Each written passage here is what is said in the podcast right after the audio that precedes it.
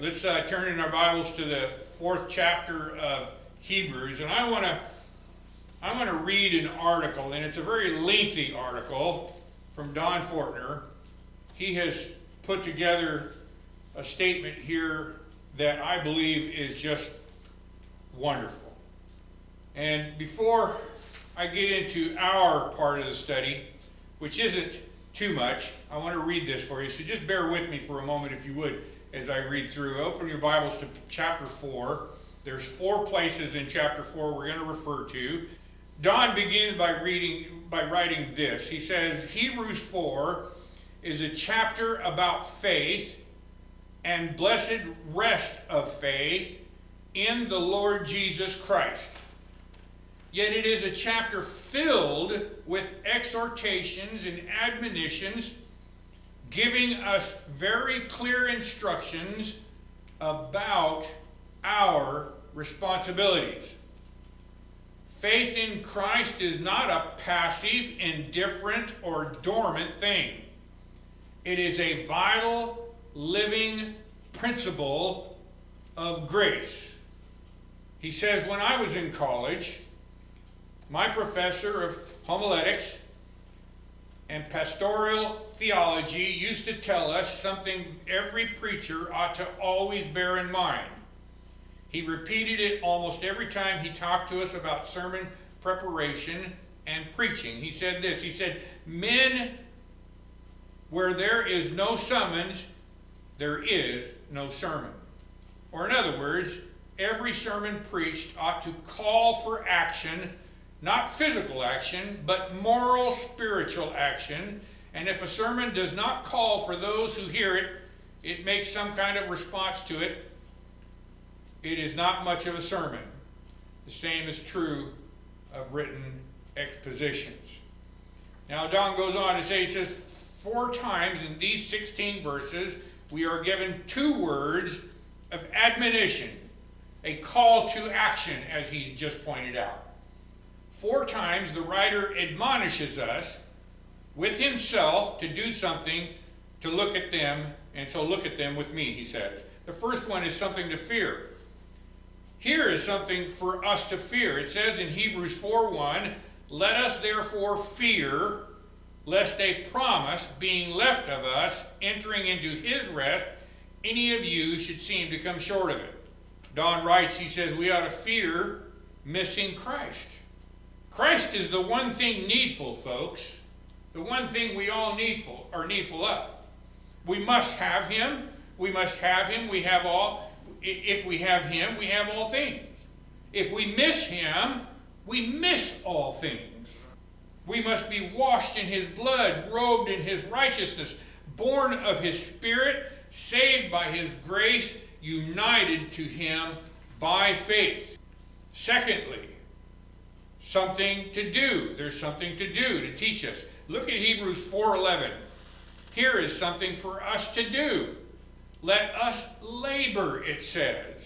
Therefore, to enter into that rest, lest any man fall after the same example of unbelief. He said, Don writes, he says, Let us labor that we may cease from all labor. I know that doesn't seem to make sense to some, but to those who know the, the grace in the Lord Jesus Christ, that makes great sense to us. We understand that we have to work towards resting in Him.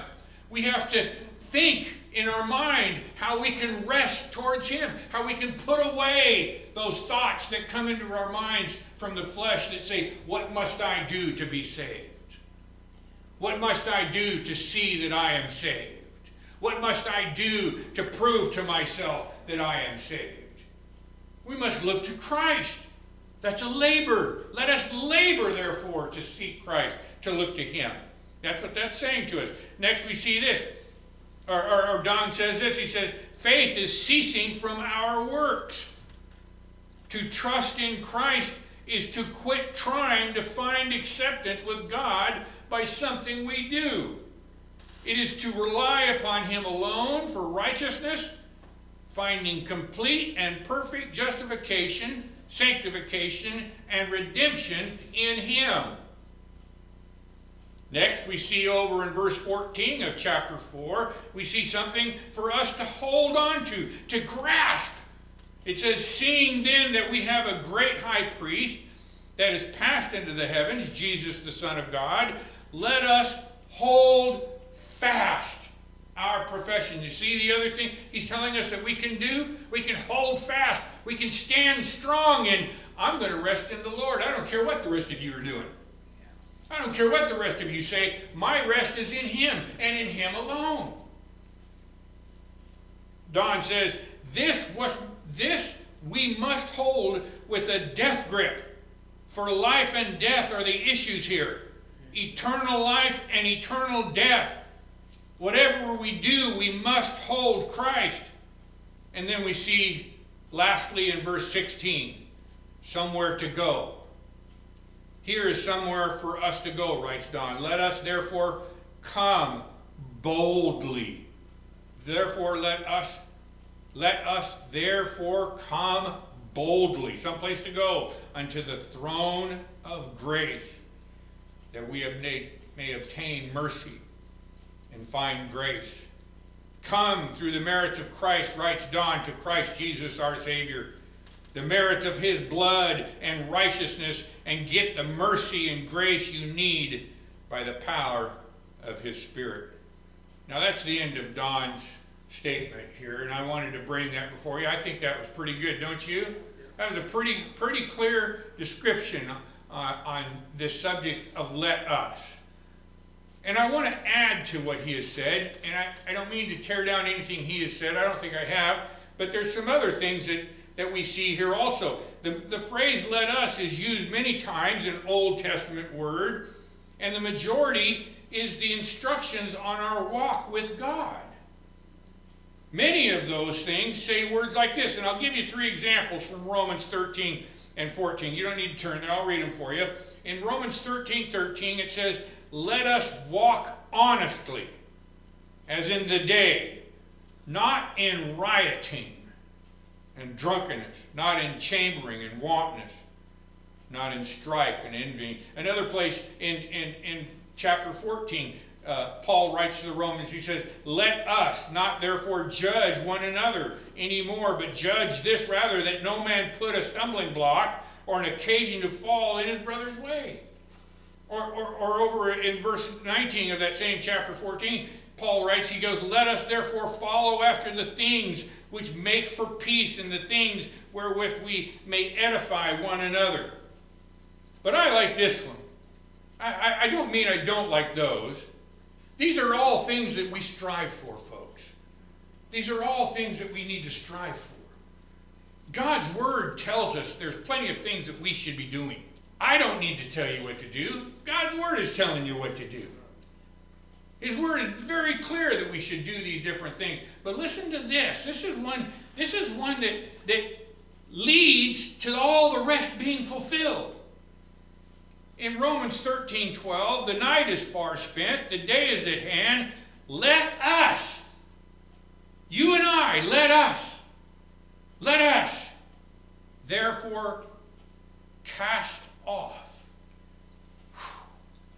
put away the works of darkness.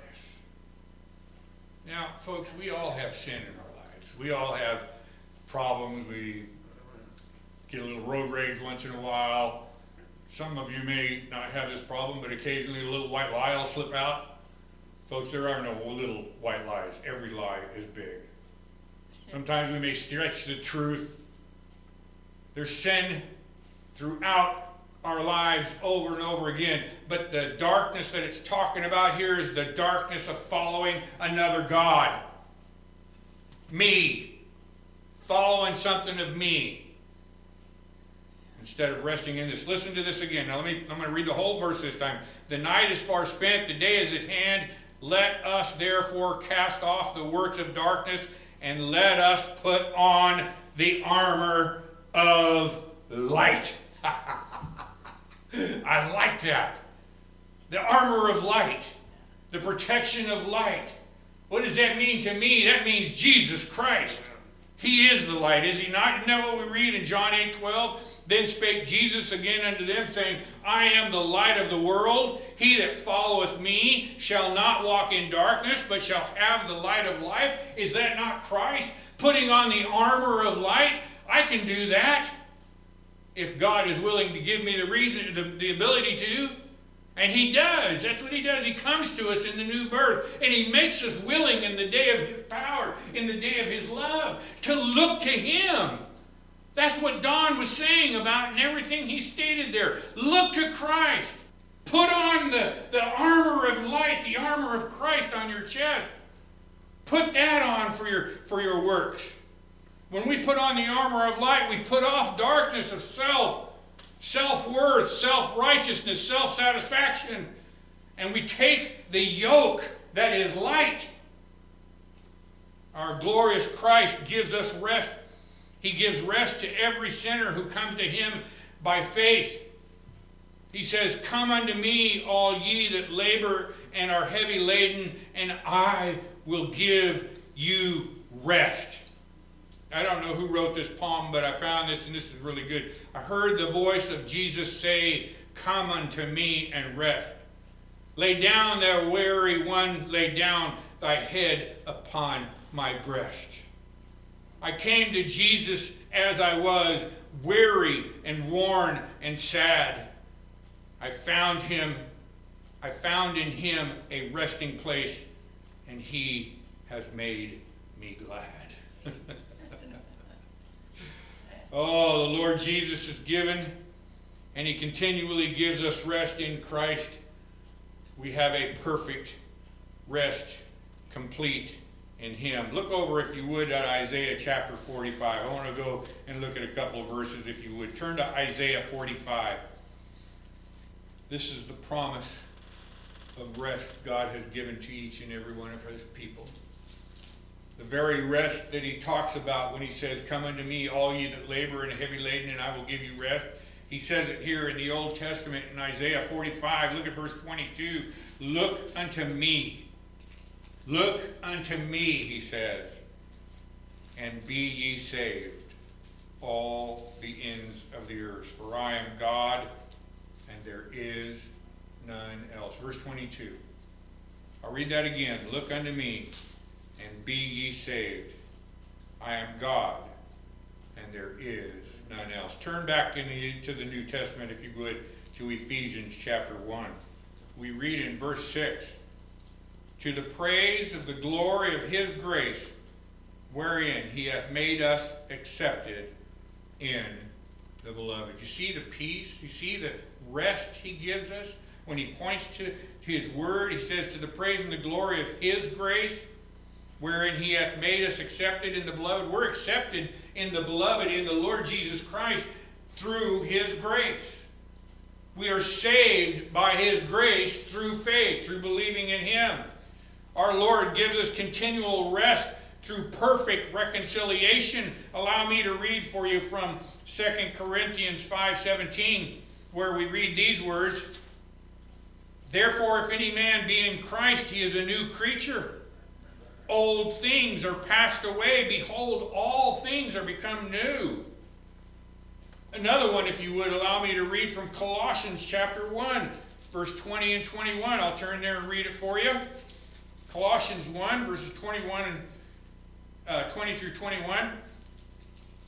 And having made peace through the blood of his cross by him to reconcile all things unto himself by him, I say, whether they be things in earth or things in heaven, and you that were sometime alienated and enemies in your own mind by wicked works, yet now hath he reconciled. You see the peace that he gives us, the rest he gives us through perfect reconciliation? Verse 22 And in the body of his flesh through death to present you holy how are we presented holy? Through the body of his flesh, through, the, through his death. And we're presented unblameable and unreprovable in his sight, as it says. He continually gives us rest with absolute security in what he has done and special privilege as we read in, in providence in Romans 8:28 and we know that all things are for our good. Now go back to Hebrews if you would, and I want to, I want to have you turn ahead in Hebrews to chapter 10.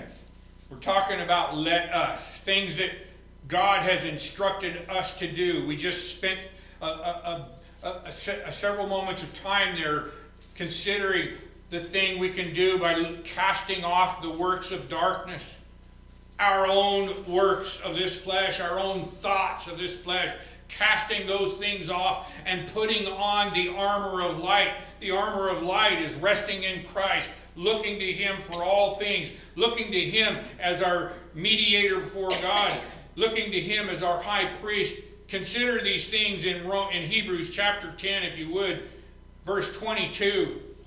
Let us draw near, come near. Let us again put away the, the cast off the works of darkness and draw near with a true heart in full assurance of faith, having our hearts sprinkled from an evil conscience and our bodies washed in pure water. Folks, that's Christ. That's putting on the armor of light. Turning to him. Look at verse look at verse 23. Let us hold fast. Again, we see let, uh, that those verses let us grab a hold of something. Just as we saw there in Hebrews chapter 4, let us grab a hold of it and hold it fast to our profession of faith without wavering, for he is faithful that is promised. You can hold on to him with assurance because he who is God has promised it to his people. And if he's promised it, he'll do it. One last verse, if you would look with me at Hebrews 10 24. And let us consider one another to provoke unto love and to good works. Folks, the Word of God says this says, Be ye holy, for our God is holy. Because grace abounds, should we allow sin to abound even more? God forbid. God forbid. Lord, help us to turn away from the sin that plagues our flesh.